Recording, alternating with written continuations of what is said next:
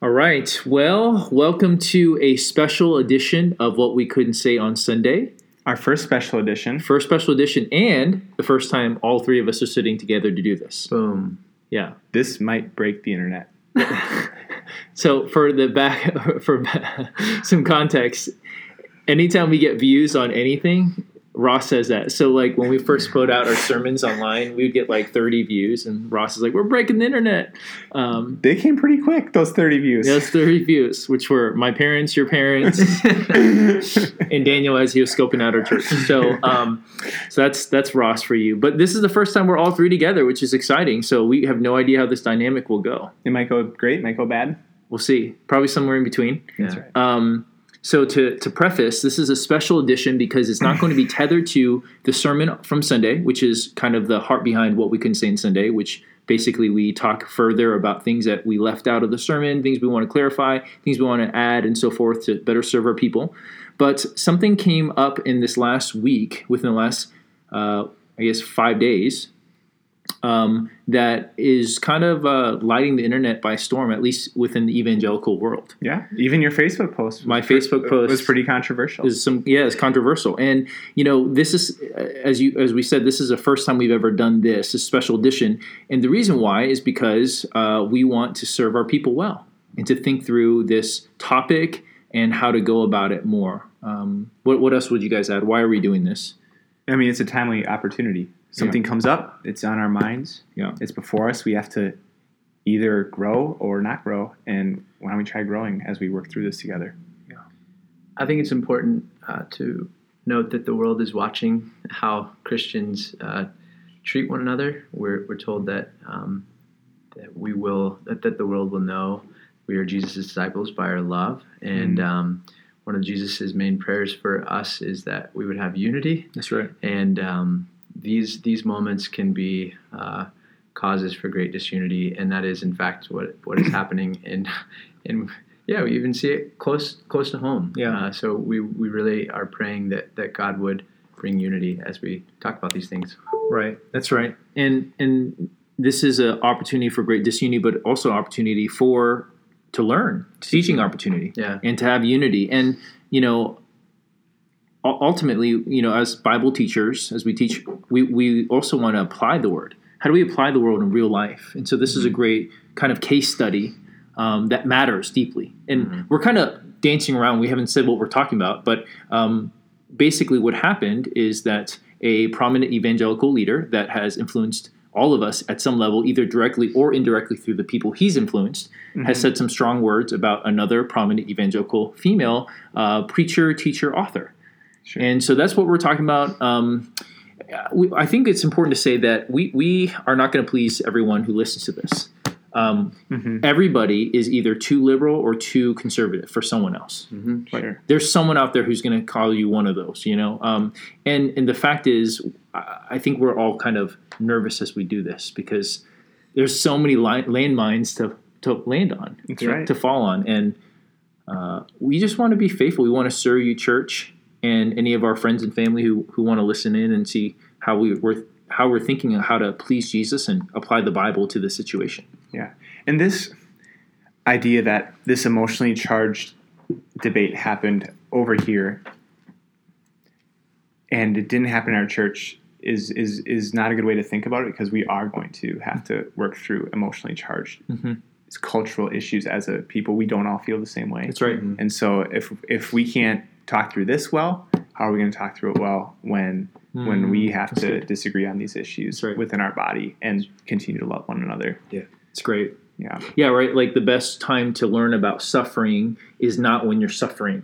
You know, like to get good teaching on it so that you are separated enough where you can think through it objectively and receive the word and not be influenced by all the emotions. And so right now our church isn't going through any controversy or debate like this. And so we can use this as an opportunity to learn and also uh, and be ready for those days that we're going That's to butt heads and how to do it Christianly. hmm So here, where he- here's where we're going to go in this podcast, God willing, is we want to kind of talk about the context and do our due diligence and charitably explain what happened um, as best as we can understand, and then we're going to talk about the different players in the um, the panel and what was and who was addressed.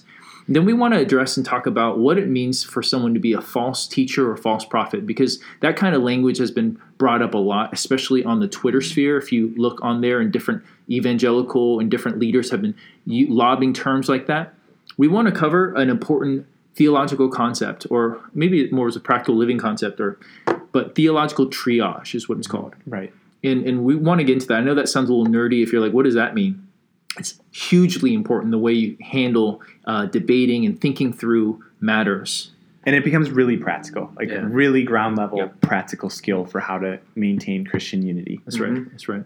We want to talk about the manner in which um, the the gentleman spoke, uh, John MacArthur, um, and talk about some of the content of what he shared. Uh, we want to really address how do we disagree with someone Christianly in a way that honors Jesus, and, and is the way Jesus would do it. How do we call other people out in error or in severe uh, severe error? Um, and and ultimately, we're doing this. I, I want to say this again, is because these people are big time players in the world, and how they go about things, right or wrong, people will follow. Sometimes uncritically, just blindly. And we want to wisely shepherd and say, hey, this is what we think biblically could have been done differently or better, or this is stuff that we can celebrate. Um, I think that's important. That's right. All right. So, with that long intro, Yep. what happened? What happened? So there is a conference called the Truth Matters Conference that was celebrating um, John MacArthur, Pastor John MacArthur. Um, John MacArthur, you want to give a quick little update to who he is for those who aren't unfamiliar? Yeah, John MacArthur is um, a longtime pastor of Grace Church, I believe, out in Grace Community. Grace Community Church and the radio program Grace to You. Um, he's someone I personally have a deep amount of respect and appreciation for. Um, as someone who has faithfully and fearlessly taught exegetically from the Bible for years and years and years, this is a man who stood on the doctrines of grace um, before a lot of these things were popular. Uh, in a lot of ways, we're, we're standing on John MacArthur's shoulders. We, we've all personally gained and benefited from him and his life of ministry and service. Right now, it's really popular to preach exegetically from the Bible in our circles. Right now, the doctrines of grace are really popular in our circles. When he started with this stuff, he was alone, and and and I think we should look back at his life and really admire Right. um, how he has been a servant of the Lord to help bring these Yeah. very precious things to our church community to us. Yeah, and a minimum you can say you get you get what you see, right? Like Mhm. John MacArthur is who John MacArthur. He tells it how it is. Jo- John MacArthur will be John MacArthur, Yes. right? Like Yeah, very n- nothing about this is very shocking. This whole situation, right? It's not. Um, and he has been consistent from the beginning, yeah. which has been is something that's rare in our day and age. And so we, we want to honor him. Um, and and and even for me, I, Ross and I aren't on the same page exactly. Like I, I have more reservations about MacArthur, but I still use his commentaries. I still use his sermon stuff. And almost everyone I've been significantly shaped and influenced by have been shaped and influenced by him. And they just took one more step further that I, I've been benefited from. Hmm, you know, Sure. so we, got to give the guy credit and how God has used him. You know, and we, hmm. we need to be able to to charitably highlight and honor people, and also be able to charitably critique them in areas that they're not walking in line with the gospel or in, in truth. Amen. Um, and we have to destroy the idea that it's an either or. That's Either right. you honor this MacArthur or you criticize him. yeah, Yeah. love or hate. It's yeah. both. You got. It has to be both. We Right. have to be nuanced. Yeah, that's good. That's Yeah. good. So that that's John MacArthur was being honored, um, and at the conference, Todd Friel, who is a former comedian and he's a kind of a shock jock, kind of uh, radio host of Wretched Radio. Yeah. Um, Who specializes in calling out heretics? yes, he does. That's Uh, kind of his, his ministry. spiritual gift. Yes. discernment ministry is what they would call it and he was hosting a panel with john macarthur and todd uh, todd, todd not todd johnson phil johnson Oh, Phil Johnson. phil johnson and then one other gentleman that i, I am unfamiliar with and he it was a kind of an open-ended more fun panel laid back and he asked them he said hey um, we're going to do a word association game and this is something they've done in the past and they've gotten trouble in the past with this too with another prominent evangelical pastor uh, Stephen Furtick, and um, even as he said this, MacArthur was like, "Oh man, you're going to set me up, man." And Todd Friel was like, hey, you need to think carefully. You got to think carefully about what you're going to say because last time someone wrote a book about it. And so, like, they kind of know that this is kind of is building up and it can be something. And so he says, all right, what, what do you think when I say these two words? And he says, Beth Moore. And everybody just bursts out laughing because they kind of know what's coming. They're like, oh, you know, Beth Moore, right? Like he could have said, you know, um, and and uh, and that's kind of where I feel like it, it. Well, maybe I'm just I need to give context right now, right? I, we should give f- feedback on what we think. Um, so he says Beth Moore, um, and uh, sorry, he says Beth Moore, and then MacArthur says Go home. go home. And people laugh. Todd Friel's like, oh, you know, that was wow. And um, and then he follows up later on, and MacArthur gives more context, and he says, "There is no case that can be made biblically for a woman preacher. Period. Paragraph. End of discussion." Yes. this all stemmed from a something that happened in Twitter a couple of months ago, where Beth Moore um, shared that she was preaching at a church on Sunday on Mother's Day, and so people started to dialogue and debate: Is this appropriate? Yes. Um, and so Phil Johnson chimed in and said that he believed she was narcissistic, and and people were just during that the whole time just kind of laughing about it. Um, and, and I think that's a fair assessment that they were laughing. And then later on, MacArthur says just because you have the skill to sell jewelry on TV sales channel doesn't mean you should be preaching. There are people who there are people who have certain hawking skills, natural ability to sell. They have energy and personality and all of that. That doesn't qualify you to preach. And then later on, he made more comments about the Southern Baptist Convention, about Bible translations and capitulating to cultural uh, pressures of diversity and so forth. And he called out what evangelicals who have been endorsing Paula White and all those things we're not really going to be touching, but we want to highlight more at the beginning about the go home comment and his overall demeanor and manner. Yes. Is that, is that a fair assessment of what happened, guys? We're just describing right now, not analyzing. Yeah, we're not analyzing, right? Okay. That that's kind of what happened. I think that's a fair, Yeah. fair description. Totally. Yeah. And it, it that night when I listened to it, it happened that day. I, I found I saw it on Twitter. People were making comments, and there's fourteen thousand listens to it. And then um, as I checked yesterday, there's four hundred and fifty thousand. So it's it's spreading around. So this is not just some fringe thing. Sure. Um, so with all that, they're making comments about Beth Moore. Who's Beth Moore? I can share. This is from uh, Beth's website. Um, it, Living Proof Ministries is, is her ministry. It says Beth founded Living Proof Ministries in 1994 with the purpose of teaching women how to love and live on God's Word. She has written numerous books and Bible studies that have been read by women of all ages, races, and denominations. Um, her main focus of ministry is is to women. Um, so I think for for many years she has been ministering in. Um, it was a church in, in Dallas, I believe, uh, uh, Baptist church, and her main focus has again been been to serving women. So that's that's what. Um, That's right. I mean, I think. And she's a popular conference speaker. Yep. I, I first heard her over uh, 13 years ago at, uh, or 12 years ago at Passion conferences, and she was preaching there, and, and I remember that. And um, and you, were you edified by it? Were you? yeah, I thought I was overall helped. Yeah, there's some things that were I thought were a little off uh, at that time. I mean, I, I think very differently. So I, I don't I don't want to make too much comment on that because Okay. man, I, I just believed all kinds of dumb things 12 years ago, and and my discernment was terrible. So I, I, I yeah. Fair enough. But she, she's a re- repeated uh, speaker on the Passion Circuit. Um, I don't know if she has really recently, but she, she does a lot of conference preaching. And um, she occasionally preaches at churches on Sunday morning when the whole church is gathered. Um, and, and that's kind of where the big firestorm comes because Second Timothy or First Timothy 2 11, let's just read it just to be clear. This is kind of what they are alluding to. And there's also a passage in First Corinthians also that says something similar, but they're different.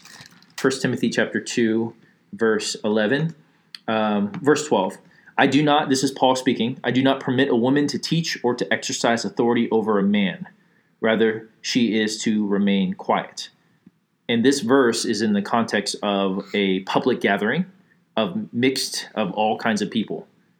And and basically MacArthur would hold to a complementary complementarian position, which would say that women have immense value and dignity, Mhm. and they complement men as men complement women. And God has, in His wisdom, ordered within the church and within the home a certain order of roles. Yes, I Um, think that's a key word. Is Yeah, role. roles, not worth, not even Yeah. gifting, because No. the gifting can be complete. Like a lot of women we know are more gifted in, in leadership than their husbands. Like we see it all the time in churches, right? Right. Um, but there's a certain order that God has ordained. And it's, it's kind of like a dance, right? There, There's a leader and a follower in a dance. Yeah. Otherwise, the dance isn't beautiful and it doesn't work. Right. And the man generally has the role of leading the dance. Yeah. And the woman might be a much better dancer than him, but Right. that doesn't change. That's Right. his responsibility and role Right. to lead the dance. Yeah. And, and, And and this verse is saying, according to MacArthur, I would happen to agree that the role of preacher in the church gathering belongs to men. Yes, and and and just we're not going to do a whole study on First Timothy two, but one of the controversial react uh, realities of this passage is people um, will often say, "Well, this is contextual for something going on in the Church of Ephesus." Um, however, the reason why um, many scholars would not go there is because he grounds this whole passage. If you read in verse thirteen and 14, 13 and fourteen, um, in the created order Yes. pre-fall and into the fall he uses that that as an example to ground a principle Right. and so it's really important whenever you look at any passage how is the author um, grounding his arguments and his principles? Is it based off something that is culturally relevant? Like uh, perhaps like oh because uh, there's a famine like paul speaks about in First corinthians and perhaps that's why you shouldn't get married and you should stay single? And, and for there that you, you seem to have evidence that he's talking about something that's very circumstantial and right there or is he talking about something that is um, everlasting or, or, or not everlasting but based on of uh, a more fundamental reality? Yeah, as a normative for everybody, usually the case, or is it situational and just specifically Yeah. applying. And mm-hmm. this seems to be more general and Right. applying. The creation order you're describing is that Adam was formed first. yeah right and that, mm-hmm. that the Eve was was after. Yeah, and mm-hmm. that's that's what Paul bases his whole per, uh, argument here. And this was very offensive for me. I, rem- I mean, I grew up in churches with female pastors and female preachers, and so I remember when I went to Bible college, and there was this huge debate about this, and co- they use these terms like complementarity and things like that. And I was like, "What? What are you guys talking about?" I had no idea, and so this was a really hard thing for me to wrestle with. Um, but ultimately, you we have to go with not preference or past, but what is there in Scripture. Right. Um, now, here's the thing Beth agrees with um, the fact that um, we believe the New Testament teaches that the role of elder is is set apart for some men. Right. And let's just we just got to be very clear, right? Like this is only a small select amount of men are called to be elders, Right. and women are not called to submit to all men, only their husbands, and only certain men in the church called elders, mm-hmm. only according to what the Bible calls them to submit to, right? Mm-hmm. Not in all things, right? So mm-hmm. there's a lot of qualification, and we could qualify more. Yeah. Um, but what? Let's just be fair to Beth. Beth does not teach that she should be a pastor. Right. She's categorically rejected that. Yes. So let's just be clear there. Um, but she has said that under the authority of elders, male elders, who invite her to serve that congregation, she will occasionally come and preach. Mhm. And she's happy to do that. She feels like there's gray there. And there's a lot of debate now in the Southern Baptist Convention. And J.D. Greear feels that's gray that he's okay with also. Uh, who's J.D. Greear is the president of the Southern So he hasn't Convention taken a stance on this. he has taken a stance. Okay. He's okay with it occasionally, but he he holds onto the Baptist faith and message, which says that only you can be only a, only pastors can be uh, men, men can be pastors, Mm, only certain sure. men. Sure. So there is debate there, and so yeah, that's I, I hopefully that's fair on to, to to describe Beth Moore and what she's advocating. Right. She she made a comment not long ago, like, listen, y'all, like you're afraid that I'm going to go further, but like she said drink some herbal tea this is i'm not trying to like push for more like this is this is where i go Mm, um be, sure. because people are afraid of the slippery slope right mm-hmm. what, what's the slippery slope here Yeah. yeah. that if if she begins to teach, if we allow women teachers, that it's going to lead to um, uh, us opening up to being affirming of homosexual or other big big things. Like um, and there's a there's a progression in that we have seen some of that historically, Mhm. um, but I don't think that that's that's the accurate. Uh, that's the accurate, accurate picture uh, or, or argument that we should be making. right Mhm. right right So just go ahead. Well, I want I want to uphold two things. I want on one hand on, on one hand not attribute anything to Beth Moore that she isn't saying, Mm-hmm. and she is not saying women should be pastors. Mhm. Mhm. And I feel like some people are treating it like she's saying forget gender norms. Yeah. Yeah. Mhm. she's not saying that. So let's not treat her as if she is saying that. Right. I do think that some weariness about this issue particularly is warranted because of historically Okay. um, Sure. churches capitulating first in, Right. in gender norms and then other places. So I think that the slippery slope argument doesn't justify a Mm. all out onslaught against her Mm. or treating her as if she's saying something she's not. Sure. But also I think to a certain extent we can be like wait a second, let's let's pay close attention here. Like Right. like let's Sure. let's push in a little more. Where is she Yeah. really at? Where's Yeah. she coming from? Let's treat this with even maybe a little more vigilance than Right. we would otherwise. But but but here's where my pushback is to that. Okay. Because I think there's warrant to what you just said. Yeah. There is historical precedent for that to happen often. Yeah. However, we don't feel that way about Tim Keller or John Frame or Andrew Wilson, who's out of the UK, Who are saying that. who are saying the same thing she is saying, and they said it five, uh, four years ago. Sure. In 2015, this was a huge in-house debate. Jonathan Leeman, we're going to put it all in the show notes, all the links. Basically, John Piper responded in his Ask, Ask Pastor John podcast, "Hey, could you have a female preacher preach under the guidance or under the authority of other leadership?" So basically, what they're saying is she's an extension of their authority, but she's not the authority. Sure. So they're blessing it and they're vetting the doctrine. They're basically saying we're the ultimate authority, but she's just serving us with the word because of her gift and, Right. and so forth. And John Piper said no. And then Andrew Wilson, who's part of a, a movement in the UK called Newfrontiers, it's also in, uh, in the US, which is more of a charismatic, reformed, elder led um, movement. They have women preachers under the eldership of authority of the elders, and every sermon needs to be vetted by the elders, and they're Man, I'm getting to a lot of stuff now, aren't I? Yeah. I mean, I mean, I love Andrew Wilson. I love Tim Keller. Like Yep. these are great men. Yep. Um, great men and that I look up to and emulate. Mhm. But I would still apply. I'm I'm concerned. I wish they wouldn't do this. I wish they wouldn't have that position. Okay. And Yep. and I, it's heightened a little bit for me above other areas of disagreement that I have with them. I see. Like like it's like, ooh, this is really one. More I, than baptism and stuff like yes. Yes. that. Yeah, I, I just think we want to be consistent and make sure we're not projecting any potential biases in it. You know, Mhm. like oh, Keller gets a pass because you know he's Keller, Right. right? He's like the Reformed Pope. Yeah. You know, that's cool and relevant. And and I'm okay saying I strongly disagree with Tim Keller on this. Okay, Yeah, I, I love him, but I do I do not but you're not skeptical of him going down a sli- slippery slope, though, him going down a slippery Yeah, slope. right. No, I'm not. right? But you may be with Beth. With Beth going down a slippery slope? No, No. Okay. no. It's not as much Beth in particular, but just Okay. churches in general. Sure. Sure. Like we're, we're starting to or the to- SBC. yeah, Yeah. the SB. It's it's not like yeah. It's, my skepticism isn't as much particular directed against Beth as just the the whole the whole church.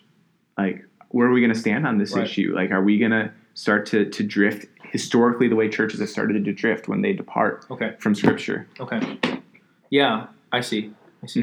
Mhm. I guess the only reason why I bring up Frame, Wilson, and them is is Jonathan Leeman when he he kind of summed up his debate. Uh, Jonathan Leeman is with Nine Marks Ministries, and he writes a, a pretty lengthy article. We'll put in the link uh, in, in the in the uh, comments. Um, sorry, in the notes. And he basically says this is the friendly in-house debate among complementarians. Mhm. So he kind of lowers the stakes a lot. And yet, when Beth Moore says it, all of a sudden it's like, whoa, getting on heresy level. Yes. And that's that's the, a great segue into the next segment of this conversation because we want to talk about what is a false teacher. Because on mm-hmm. Twitter, I, guys, I have I have I have almost cried. That doesn't sound very powerful, but I've almost cried. And You almost cried. uh, yeah, yeah, yeah. it's not very moving. Uh, yeah, um, I, I've been deeply grieved as I read on Twitter on people's responses on, on things and how people say, and, the, and they say stuff like, you know, oh, she's a false, false prophet, and look how Jesus spoke to the Pharisees and this, and and and I think it's really important to clarify before we get into triage. Well, triage will be part of this con- conversation. Is what is a false teacher? Yeah. What is a false question. teacher? Is it just anyone who teaches something false? Because if that's the case, all of us are false teachers. Right. Right. In, in the words of R.C. Sproul, he said something like, "Hey, uh, eighty percent of all of us are wrong. We just don't know what the no, sorry, eighty percent of what we believe is right, twenty percent is wrong. We just don't know what the twenty percent is." Mhm. Right. So it's not that anything you teach is wrong, but what is it? What is a false teacher, guys? The verse that comes to my mind from Galatians, Paul says, "If anyone teaches to you another gospel, Mm. let him be anathema." Yeah. You know, let as soon as you distort the saving message of Christ coming in the flesh and dying for sins and rising on the third day, when you when you start to touch that, you've moved from the realm of error, which can be serious, Yeah. to the to the realm of heresy Mm-hmm. and Mhm. false teacher. Sure. As soon as the gospel is affected by what you said. Mm. Jesus says false Christs and false prophets will arise and perform signs and wonders to lead astray, if possible, the elect. Mm. But be on guard. I've told you all things beforehand. False teachers are those who are, are pointing away from Christ, uh, who are preventing or misleading someone to not believe the that, that Jesus is the way, the truth, and the life, and no one comes to the Father but by Him. Um, so I think think it's it, it is a it, it's salvation issues. Uh, it's Yes. it's um, How does it connect to the gospel? I think that's what one of our professors, Andy Naselli, was helping us understand. How, how deeply is it is what they're saying or teaching connected to the gospel? right. Yeah. Yeah. Yep. And, and one thing that you just said with what Jesus said about false prophets is that they're guaranteed. And so we should not be surprised that they're false prophets. In fact, right. we should be expecting them Mhm. and therefore not be ignorant that they're among us. And, and scripture even talks about them as, um, as wolves clothed as sheep, hmm right? That's Which means that a lot of them are going to be hard to tell. hmm They're going to look like us, smell like us, talk the right talk. But over time, you'll know them by their fruits, right? Which is a really important thing to know is that ultimately what they teach overflows into their life. Yeah. And there's typical trends with them. Yeah. False teaching and false living Yeah. usually coincide. That's right. And oftentimes you see false teachers in extravagant, luxurious homes Right, right. and mm-hmm. and and misusing the, the money of the people and and you know immorality and false teaching typically connect with one another. Yeah, they can. Yeah. So so basically with this false teaching, we, we need to talk about this language of triage.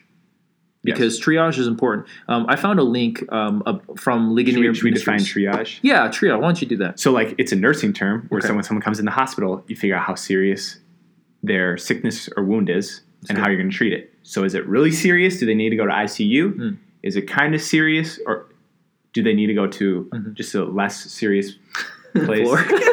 Floor.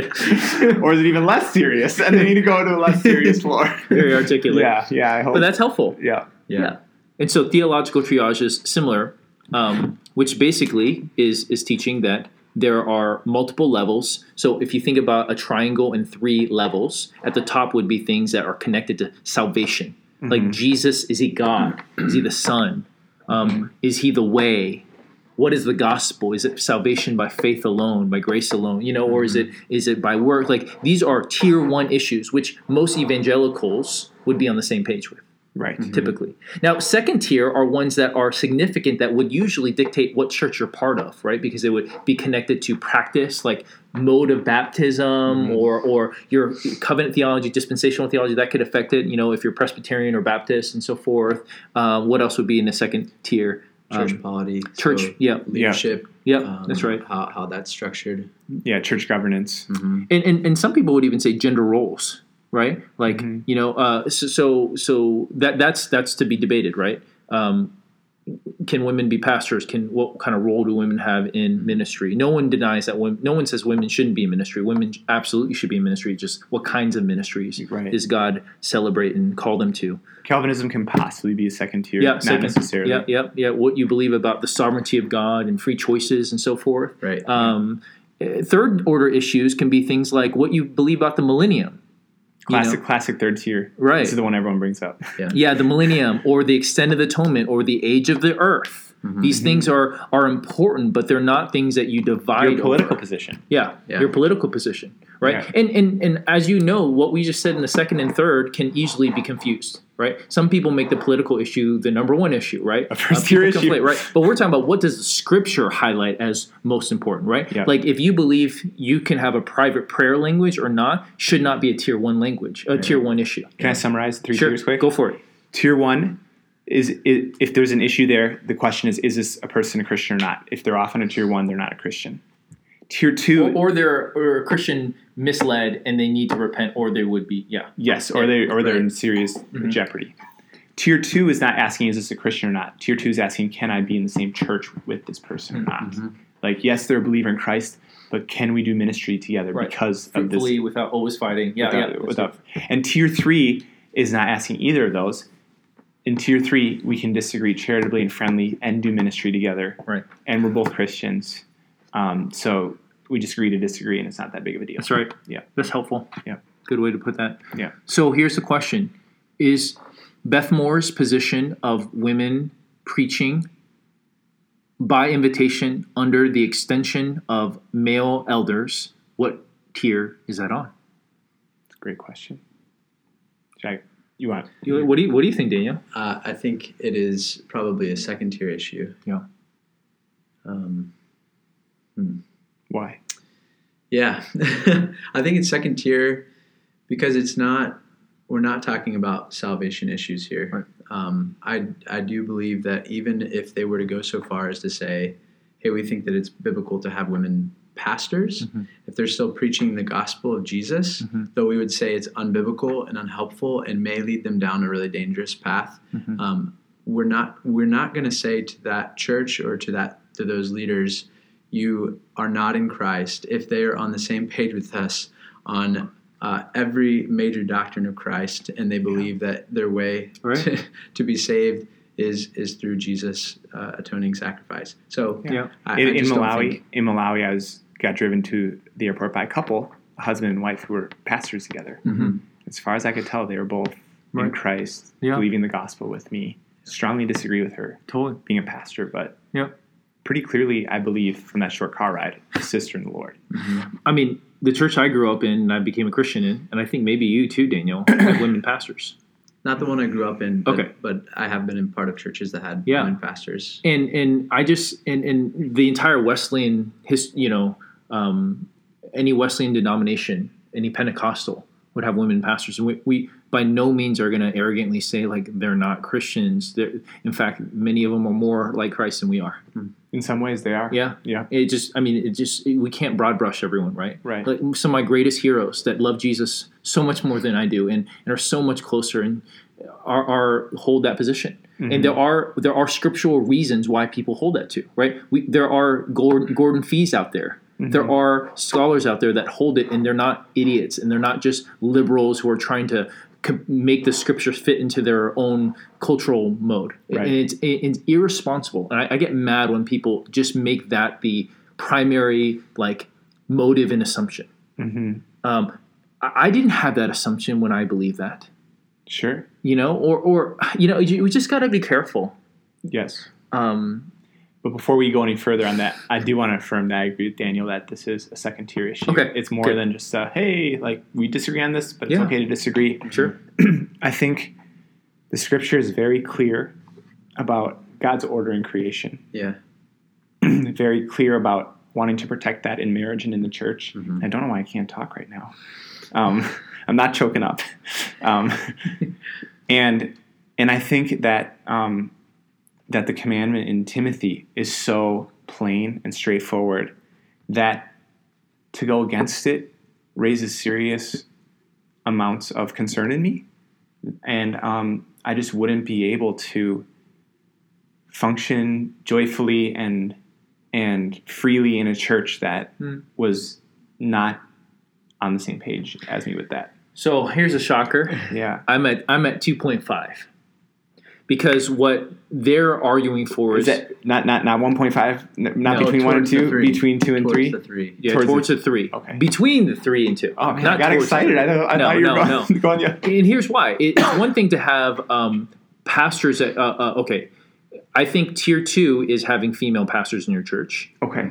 I think tier 2.5 for me is you having male elders, but have occasional female preachers Mhm. coming. Yeah. To me, that's significantly different than having female pastors at your church. Mhm. Sure. That's why I say 2.5. And like Newfrontiers, a group that I respect a lot, um, imperfect like us, um, but they they hold that, and I would be happy to be part of that church, their churches. Okay. Um, I could partner with that. you that. could you Um, could be a member at their church. if they have, oh, you know, actually they have women preachers. They're not pastors or not, they're not elders, but they Okay. they regularly preach. That, that I would have a little more questions about. But like a church that hosted a woman to preach occasionally for a specific, specific topic under the leadership, I'm like, that's not like I'm not going to not be part of that church. Mhm. You know, like we're not doing that personally at this po- moment, and we we we yeah, we're, we're not there. Um, but I'm not going to divide because you, you talked about tier two is like you would be not part of that church. Yeah. I wouldn't do that. Sure. personally. It's it's hard when you think about okay, it happens once. Am I going to leave this church over this? Right. But I would say if it, it's a pattern, Sure. to, to we regularly have Right. female guest preachers under the authority of the elders, I would put that at Sure. level two. Okay. Yeah, Same. and let, let's just well. let's just be clear. We're not talking about. Well, okay, we're not saying you can't learn from women. Yeah. Right? I, I learned so much from women, and many women are. I would go to a best. Beth Moore conference. Yeah. Okay. Yeah. okay, like great. like I would. Okay, I, I think great. she's gifted teacher. Okay. Yeah. Cool. Yeah. Oh, wow. Whoa. Okay. That's Yeah. good. Great. Yeah. Thanks for sharing that. Yeah. Um, but but we're talking about is this this this language of teaching seen to be tethered to having authority. He he, he connects it together in in First Timothy two, Yes. and and it's connected to teaching from the scriptures. And so like um, I think that changes things. But but but let's let's keep going. Okay, so if if we are us three, okay, um, from our perspective, we put her at put having a female uh, sister in the Lord share occasionally under the leadership of male elders at a church um, at two or two point five for me. Mhm. Um, But approaching two. okay, maybe no, I went to that. Why are we? Tr- why are so many people treating it like one, tier one? I, I saw some people tweet about like, oh, this is how Jesus treated Pharisees. Mhm. Are, are we now saying that everybody who has female pastors or anyone who has any semblance of female teaching is now tier one? Mm. Yeah, I think the concern it goes back to what Ross was saying earlier that um, there seems to be a trend Sure. that when uh, Right. when churches begin to um, move this direction, they, they go further. Sure. Um, and so I've, I've close friends that are seeing that happen in their church in, in evangelical Yeah. Baptist denomination or, or, Mhm. or churches. I, I would just say this. Okay, think about the Assemblies of God. Mhm. Assemblies of God have had female pre- preachers and pastors from the beginning. Yeah. Okay. So Assemblies of God, the Azusa Street Revival, like the modern Pentecostal movement, although has many aberrations throughout the world, and has lots of heresy that can happen, in, Yes. especially in the in the majority world. Um, all those caveats aside, um, like Assemblies of God haven't budged. That's right. In fact, they're they're amongst some of the most faithful to Scripture. They hold to the inerrancy of Scripture Yeah. when many mainline denominations have not. Yeah. And so you're right. Yeah. Let's just be careful. It's, it's not a perfect case. Yeah, and it's I'm not not, and I'm not saying it's a tier one issue. Yeah. But if something could lead to tier one, that doesn't give us the liberty to treat them like tier one. Amen. Yeah. Amen. And and, and I can I guess we, we that is can my treat it with some a little extra weariness Yeah. and awareness, knowing Sure. knowing the historical could lead there. context. Right. But that doesn't mean you can go all the way to this is tier one. Sure. And, and it, it, but it goes both ways. Let's just be clear. Because some churches are so hyper complementarian that women feel absolutely handicapped and put on the sidelines, and all they can do is rear children and cook food. Which is Right. wrong also. and and and there's and with that hyper headship there can be um, sys- systemic issues of abuse in these churches and we know that that's categorically true Right. that's There's, there's two ditches. there's two ditches so let's just be careful that we're not afraid only on one side Yeah. let's be fair Can we say can we say what we affirm Sure. about I, I think it just we we've kind of danced around it a little bit, but what what do we affirm about the role of a woman in, great in in a church context? The role of the role of women in ministry in a church context. Yeah. What do, what do we affirm? What do we not affirm? Sure. We, this doesn't have to be a long thing, but I would Sure. just like to hear straightforward so our, our people Yeah. can, can. I would say women are fully members and priests. Mhm. So we talked about the priesthood of all believers, Mm. which means that they are full owners of the body of Christ. full stewards of the body of Christ, Mhm. responsible for members of matters of discipline in the body of Christ, responsible for fulfilling all the one another commands in the body of Christ, responsible for even disciplining elders. First Timothy five talks about how the church should discipline elders Mm. and women. Women Yeah. are part of the priesthood who are just. I mean, there's just there's just no sense in which a woman is any less a member of the Church of God Mhm. as soon as she's a member of a church and has all the rights, responsibilities, and privileges Mhm. of, of a man. There's just there. I don't see any distinction there Yeah. in in the in the Yeah. church. They're they're they're in, indi, uh, indispensable. Mhm. Uh, Ephesians four just talks about when every member plays its role, then we can become fully mature in Christ, Mhm. and we need them. We need Mhm. them. Um, they are often uh, they're they're just as gifted as men. Yes. Um, and in fact, many of them are more gifted than many men. They they they have like God has just richly blessed us with the sisters in our church. Mhm. So our church particularly. So basically, um, in a world of yeses, there's just one no. So like rather than talk about what women can't do, women can do basically everything. They're Yes. all all of us, all women are called into ministry. Yes. Right? That's no one should say women shouldn't be in ministry. That's just re- that's a terrible statement. Right. Yeah. Right? There there is a certain degree where us three are pastors over the women in Mhm. our church, but struggle to connect with them on a certain level because we're not female like Mhm. them.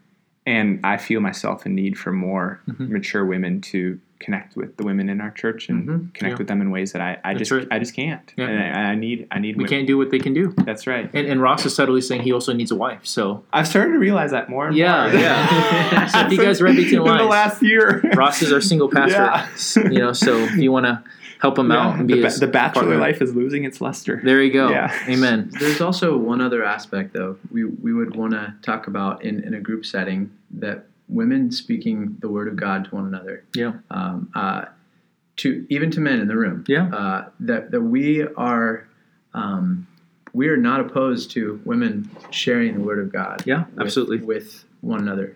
So we could be in our missional communities, Yep. um, and have a woman Yep. Lead us in in some some uh, teaching about Mhm. about a particular thing. Right. I think that's uh, ex- extremely necessary. We Yep. need our women Yep. to be uh, spokesmen and, and voices for Christ to Mhm. encourage us. We need Right. that. and to share their testimonies and stories. Yes, Yeah. Yeah. absolutely. I mean, basically, they can do everything. We can read books from them. We can read articles from them. We can learn from them. They can be smarter than us. The only One of my favorite commentators in seminary was Karen Jobes. There, she's She, fantastic. I could yeah. not believe her insight, and like I was like, "Dang it, she's so good." Yeah. I'm jealous. Yeah, and, and, and you, you just tipped your hand a little because we there's a uh, maybe you tipped your hand, but there's a there's a kind of a sadly a subconscious bias that we're given that like Well, there wasn't. I had one in seminary. okay there you go that's yeah, good yeah yeah. I wouldn't. I wouldn't say I have it anymore. okay good good but good but back then, I, I think I was yeah expecting the male commentators to Right. be the best. well and, and for me too when I read uh, First John commentary from I think maybe it was Karen Jobes Uh huh. in, in Bible college, I was like, uh, can I do this? And then what, what what do we have to do? Just like anytime our conscience feels a tension, we have to look: is that tension from the scripture or from something culturally that I've inherited? Mhm. And I realized it was a cultural inheritance I received. Sure. So I had to recalibrate my conscience and say, no, this is a gift. I'm going to learn from this sister right. right? Um, and so basically, um, women can teach men, can share the gospel, can do all these kinds of things. But Paul, uh, in this passage that we believe is true and authoritative, limits the scope of their teaching um, to everything but the corporate gathering of the whole assembly of church men and women. Yes. They can teach other women, they can teach younger kids, but there's something about when the whole church is gathered where there's authoritative reality. And something I just want to highlight is I don't think this is about competency. I think about who ultimately is called on the carpet. Yeah. Who ultimately would Jesus, Jesus knock on the door and say, "Hey, Church of All People's Church or Church of Blank, your church is unhealthy. I'm calling you out." Like Yes. who ultimately is is going to take the shot? Who where, who's the buck stopper? And not not in an authoritative way, but more who who's the one who's going to be held accountable for the sake of the souls. That's the way where where I really think God's intention and design is for, for in His wisdom, He wants the man to take the shot mm-hmm. to get hit and to be the one who basically is holding the, the the gates of hell, you know, like back and and protecting his people. Yes. It's not about competency. Yeah, and I just wonder how, if it's tied to the picture of Christ in His church at all, like marriages, where where That's right. where Christ has this beautiful symmetry. Not I, it's not identical. This Yeah. symmetry between men and women that Right. He wants portrayed That's right. in the authoritative preaching of His word. And, and this is ultimately connected to the Trinity. Mm-hmm. right? Of how Jesus is not lesser than the Father, and yet he submits to the Father. Yes. There's a beautiful beauty in submission, and I think that we just have a big issue in in our culture with submission in general. Because of the bad picture our culture is given. sure, is the way our culture has historically acted out submission is not the way Jesus and the Father right, do it. that's right. And so if we're looking at them as our example what we're talking about, it's a different category than Yeah. 1950s America. That's right. Yeah. Yeah, Quickly, Sam, you said in every category except for Mhm. for preaching the word in uh, kind of a Sunday gathering context. yeah. Um, I think I might nuance that a little bit Go and for it. say That's where there where there's more authority, Mm. uh, kind of where, where the teaching is being done with more authority, and I think you can have kind of a sliding scale, like in a if they're a small group leader or Mhm. if they're if they if they've been appointed as a small group leader, which we we Mhm. would not do that. We would have Mm. we would have uh, we we just don't think that that is the most appropriate place, right? Would you agree? I, I'm okay with when we we don't have small groups, but we have missional communities, and we view them as like mini churches, and so we want men to to shepherd them. Right. But I'm okay with a female leader teaching within that context. Yes. but they're not the main authority, The main authority leader, the main and the one who's held accountable for the souls. Right. Yes. That's that's what I meant. Yeah. Thanks for clarifying that. Mm-hmm. But I think um, you know you could you could talk about Sunday school or all kinds of different contexts, and I think it's important. A friend of mine said he and his church they they made a kind of a, a board, and they they said where where is where do we see the authority level with where where it seems that there's more authority Hmm. being uh, exercised in in what in each of these settings. That is where we'd say maybe maybe we need to have have someone else take that um, take that lead. So I don't know. I just think it's important that we're, There's some we're gray here. Yeah, it's very great. We're, we're seeking to we're seeking to be faithful to what Paul has said, and yet Yeah. we it, it has he has not explicitly said here and here and here women cannot Right. do it. it th- and in fact, it, it would seem that he's saying never. Some people just take it that way. Mhm. A woman should always be quiet in every uh, Christian gathering. Yep. Um, but that is that is not what we. Well, yeah, because women can prophesy, right? Yeah, that's and- why we know that pray. Timothy two and pray publicly. so that's why we know First Timothy two is not saying categorically in all cir- circumstances. Mhm. It's a Yes. specific kind of teaching he's meaning. It's not just any kind of teaching. There's something Yeah. unique about this. And, and the context of First and Second Timothy seem to indicate that he's talking about teaching from the pulpit, preaching from the pulpit in a on a, local church on, setting. in a local church setting. Yeah, I just hate that word pulpit, Pulpit. because they, they didn't have that concept like that. It, it was like a Pre- pulpit. preaching in the gathering. yeah, like an authoritative way where people know that they are the leader. They're the ones who have Yes. authority and accountability over Yes, them. and they're coming under the word at that moment. Yeah, yeah, Yes. yeah. And so, I mean, we're not doing a thorough job. There's lots of books on it, and so we can put some links. Check out the links on the in the show notes. But um, but let's let's move on from here That's good. because that's a that's a good question, Daniel. If What- you want to take do a affirm. deep dive exegetically into First Timothy 2.12, Andreas Kostenberger wrote Women in the Church. It's excellent. Mhm. And then there was a more accessible one called Design for Joy with Mhm. Owen Strachan and, and Jonathan Parnell that goes into some details, uh, which Strack Owen is kind of who started this whole fight with Moore back in, back a couple of months ago, the Mhm. whole Mother's Day thing. So Mm. um, And Russell Moore's in favor of it. I don't remember. I don't. I don't want to say that because I don't know for Okay. sure. Yeah. Um, so with all that said, um, how can we? What can we speak about their the manner of how they went about things?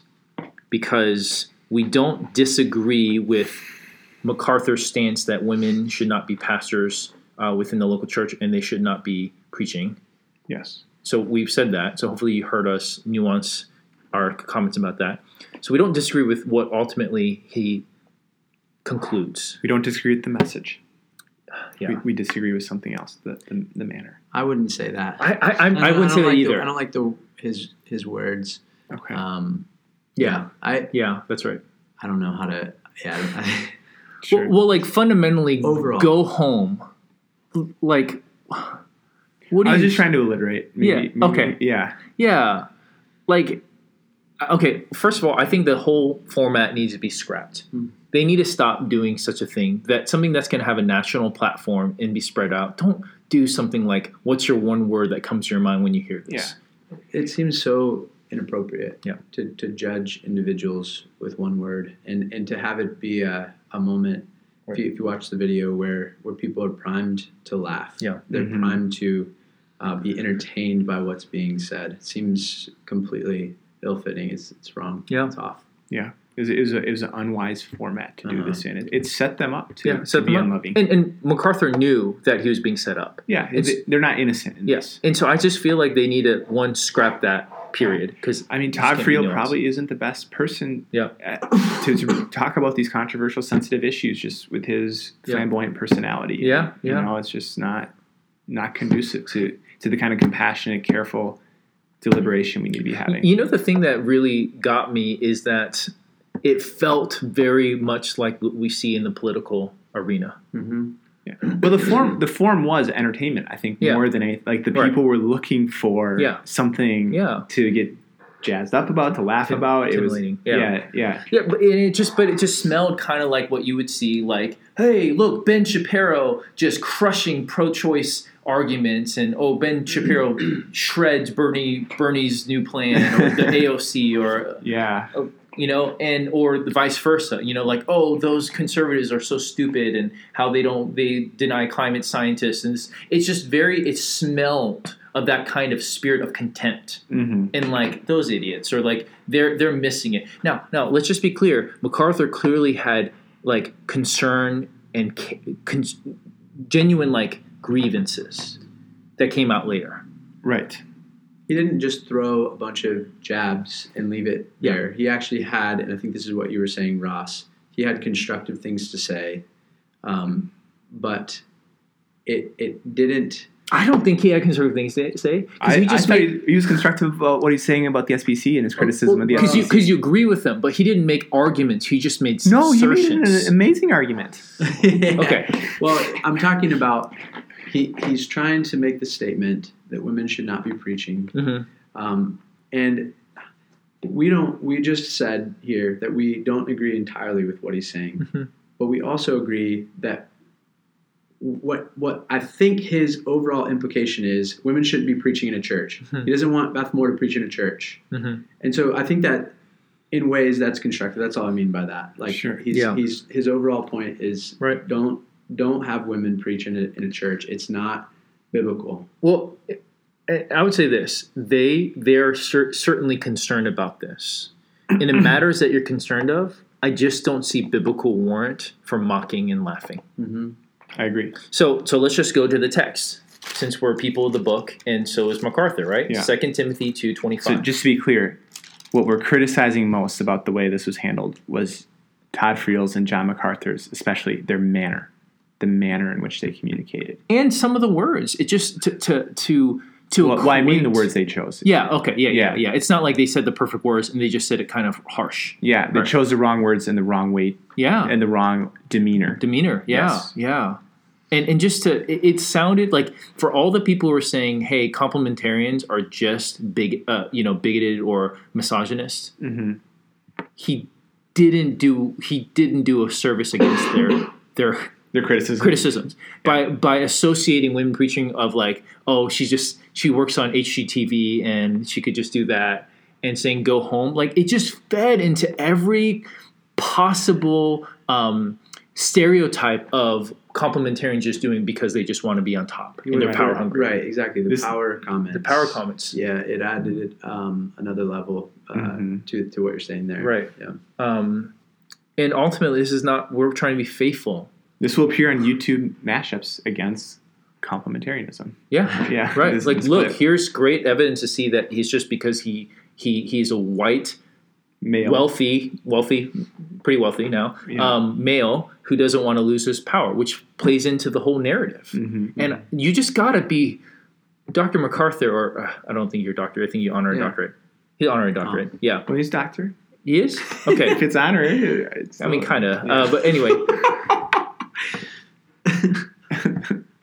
uh, Pastor MacArthur Yeah. Uh, you'll probably never listen to or this. the, the Mac Daddy. But if you do, maybe Phil Johnson will listen to this for him. Um, please, please, like you know, like you gotta, you gotta be more careful. You're just playing it. You're making it too easy for them to, to dismiss what ultimately you're doing it because you believe that this is what the Word of God teaches, Mhm. and you're making it very easy for them to believe it's ulterior motives. Let's look at 2 Timothy two twenty five.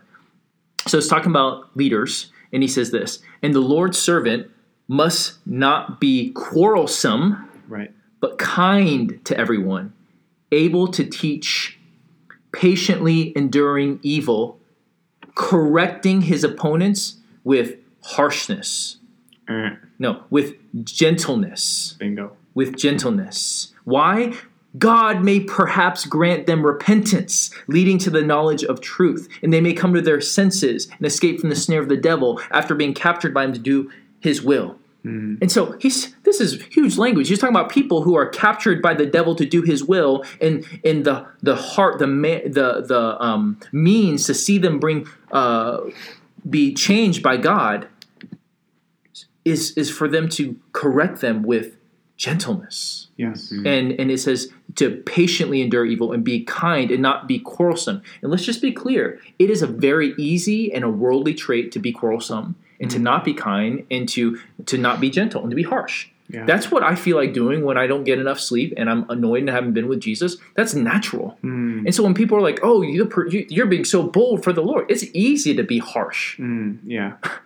It's easy to say it like it is. There's it nothing. takes so nothing. much It doesn't take the. Holy Spirit to be harsh. It does not. Yeah, that's right. It takes Yeah. immense Holy Spirit, um, being filled with the Spirit, to be able to weep. And, and this is what I wish. I wish there were tears. I wish John MacArthur. And I'm not saying you have to cry for this to be legitimate, right? Because we don't want to. But a sense of sorrow for Yeah, sorrow. Sister Beth. Yeah. Okay, imagine Yeah. the difference if he he said Beth Moore, and then everyone laughed, and John MacArthur said, "Stop, stop. We don't laugh about this." Mm, And then what if a tear rolled down his cheek, and he said, "Concerned. mm, I'm concerned for my sister. Mm-hmm. I'm concerned for her, the direction she's going." yeah. Totally different. Yeah. right? And so he's not. I, I, it's very important that we don't equate faithfulness and being bold with um, with being uh, uh, um, harsh. Right. You can be bold and clear and stand up for truth and be gentle. Right. Yeah, the thing that stands out to me from that text as you just read it is it sounds like God is pleased to grant repentance when his servants use gentleness. Mm, It's amen. just like who would not want to do that? Right. you know, like Right. who would not want to be the kind of person that God is pleased to use to give other people repentance? someone might again the argument's going to come up how yes maybe maybe jesus would say correct the gentleness to unbeliever but jesus didn't do that he he said woe to you Yeah. pharisees Sure. you know Mhm. because these are people within the body of Right. christ judgment begins at the house of god Yep. like they you know you hear people say that so maybe they they would justify Mhm. the, the harsh language because jesus is Right. is he gives fierce rebukes of of false teachers It's a great point. and again, I think that what we need to what we need to kind of say is that they're they're making claims about uh, Beth Moore, making claims about uh, charismatic movements. This is a, another thing that was in the in the headlines a couple of years ago. They're making claims about uh, many individuals that they're, they're calling them false teachers, Mhm. and therefore it defines their tone. It defines the harshness. Right. It, it, you know, and so, Yeah. I, again, th- this is why we started out with what is a false teacher? Right. What is a false teacher? Uh, because I think that it's it is okay to say uh, to to acknowledge Jesus did very. Uh, I don't know if aggressive or harshly. He was pretty strong. He's smart.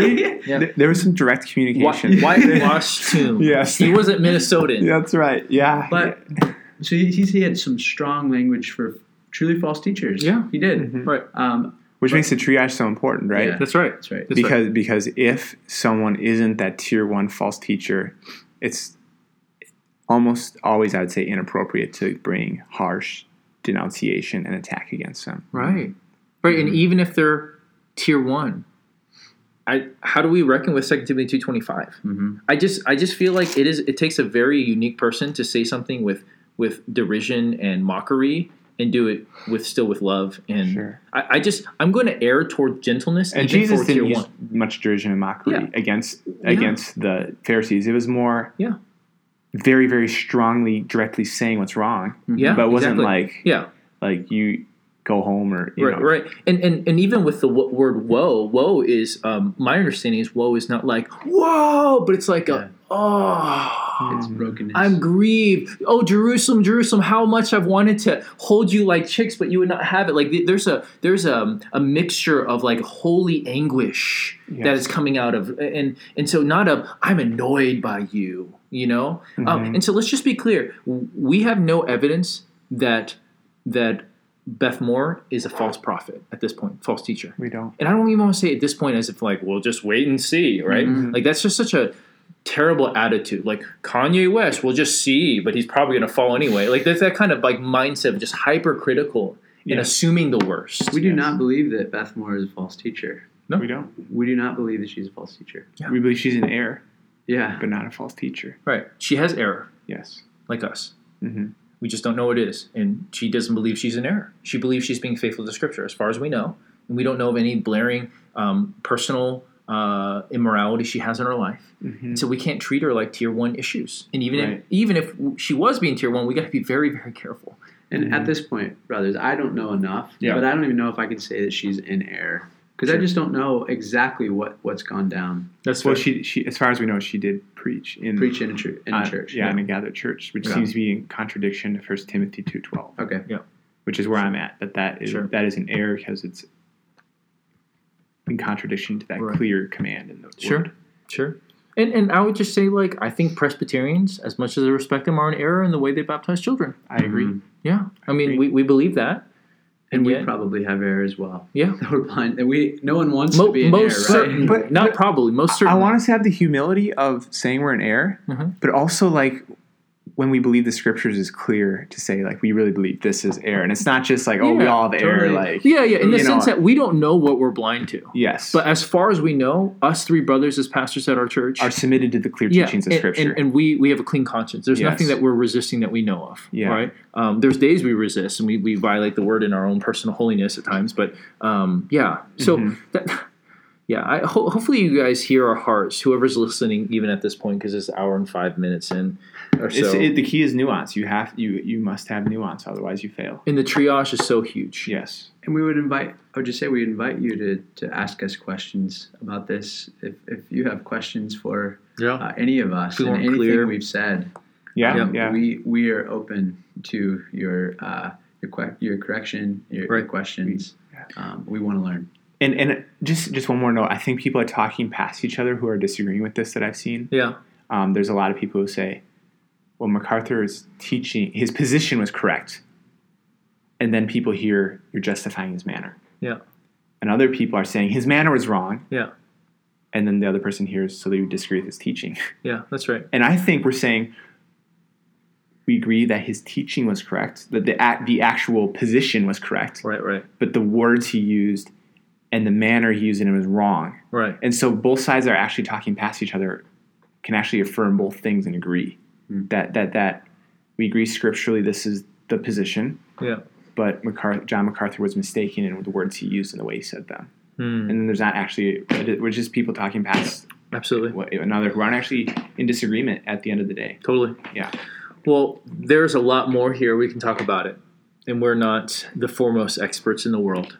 But we're going to put a bunch of links from people who are experts. And we just welcome, especially our church, to ask questions, push back. Um, where are we not seeing things clearly? Um, maybe even share what, what was helpful that brought, clarity. But at the end of the day, um, you can be right and yet still wrong by the way we go about it. Yeah. And we want to have a generous, gracious, charitable culture in our church and in the and in the, the broader church Yeah. where we are listen, quick to listen, slow to speak, slow to get angry. We're quick to jump to conclusions. We we want to hold to 1 Corinthians 13, uh, love believes all things, hopes all things. Mm-hmm. Um, we, we, we want to be the kind of people that can give other people's um, arguments as well as they could and honor them and really Mhm. listen and know their stuff without just saying, I disagree with you because I know I disagree with you. Yeah. Um, yeah. If you say the right thing in the wrong way, you're still wrong. yeah. You're still wrong according to the Bible. Yeah. And, and we can just say, praise God for MacArthur, and yet John MacArthur, we love you and we we thank God for you in many ways, but this is an area that I think is needs significant. Uh, you need to address, Yes. and people are following you, brother. People are watching your manner, and they will follow you. And I just know, coming from California, how many people who follow you who will have the same manner, and they'll hear. I, I know, oh Lord. I, I just we just want to be careful that we don't d- diminish. I'm not going to go into the personal story I was going to do. We want to be discerning people, and we want to hold to truth, but we also don't want to, in in our pursuit of that, have a hyper skepticism towards anybody. hmm Always assuming wrong, always assuming you maybe you're a false prophet, always assuming that maybe you have another agenda. Like that's just a very unhelpful climate to have. hmm And our culture is doing that already, and we cannot mirror that as a church. Yes. If the church will know that, if the world will know that we're Christians by the way we love each other, then we're doing a sucky job because our, the church looks just as divided as the world. hmm And, and so we're not saying compromise truth for the sake of unity. We're saying let's continue to pursue truth and unity Right. and do it in a loving manner, in an understanding manner. Right.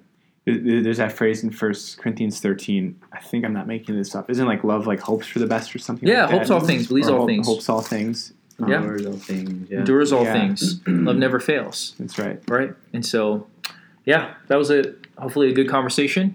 Yeah. Hopefully someone has made it to this point in the podcast. Yeah. can I pray? Yeah, yeah. Mm. Let's pray. It's good.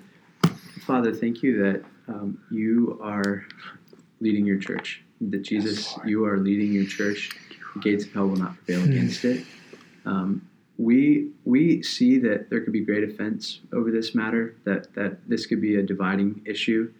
Lord, we want to be able to um, discern properly. So give us grace as a church. Help all people's church, every single one of us Mm, to be able to discern and to uh, exegete what is is communicated in our culture Mhm. uh, from from Christian teachers, um, from yeah everything that's being brought to our ears. Help us to discern and be wise and to uh, be instructed by your Spirit.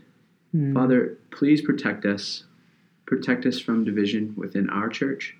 Protect your, your broader body. And we pray what Jesus prayed that we may be one, even as the Father is one. mm, That, that your church would look beautiful and glorious. Yeah. And that we would uh, shine, Lord, so the world would see and know mm, that you are God.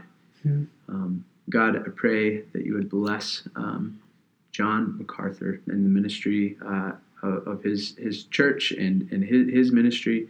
We pray that you would bless Beth Moore Mhm. and meet her uh, in the criticism. I pray that you shape both of these men and, and everyone that's mentioned today in this podcast, uh, that you would draw each of them closer to you, Jesus, and that you would um, help them to walk Mm. in the truth. yes, We need your help. So thank you for your uh, your presence, your dwelling presence, and, and for answering these prayers. In Jesus' name, amen. Amen. Amen.